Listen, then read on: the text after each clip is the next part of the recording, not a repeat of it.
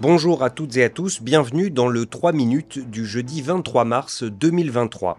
Grégory Pless aujourd'hui au micro de SBS French News. On commence avec le référendum sur la voie aborigène. On sait désormais quelle question précisément sera posée pour cette élection. En la matière, peu de surprises.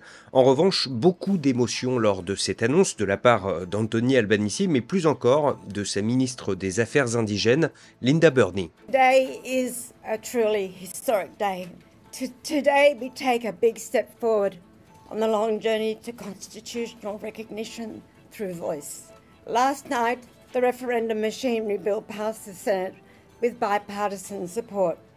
Constitutional recognition should be above politics.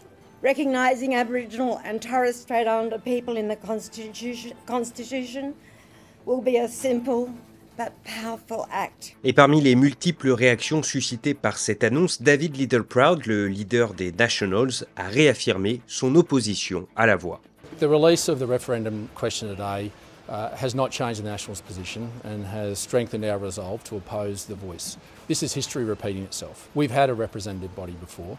It didn't work. We are adding another layer of bureaucracy uh, to what is effectively about the efficiency and delivery of services to those communities that are most disadvantaged. We come to this position with no malice, but with genuine intent to close the gap. Il ne regrette rien. Emmanuel Macron s'est adressé hier aux Français, une première interview après des semaines de silence sur la réforme des retraites agitée par des manifestations et des grèves.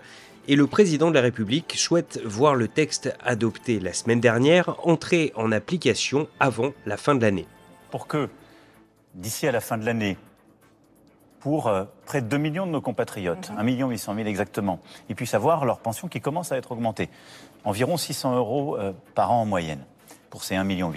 Pour que, en effet, on commence à décaler l'âge légal de 3 mois par an, progressivement, et qu'on accélère l'augmentation du nombre de trimestres à travailler jusqu'à 43 ans à horizon 2027. Eh bien, il faut que ça rentre en vigueur d'ici à la fin de l'année. Mais maintenant, euh, au moment où je vous parle, il faut attendre la décision du Conseil. Le Conseil constitutionnel saisi comme le veut la loi par la Première ministre. En tout cas, cette prise de parole est plutôt mal passée à gauche et parmi les syndicats, les uns euh, dénonçant l'arrogance du président, les autres sont mépris.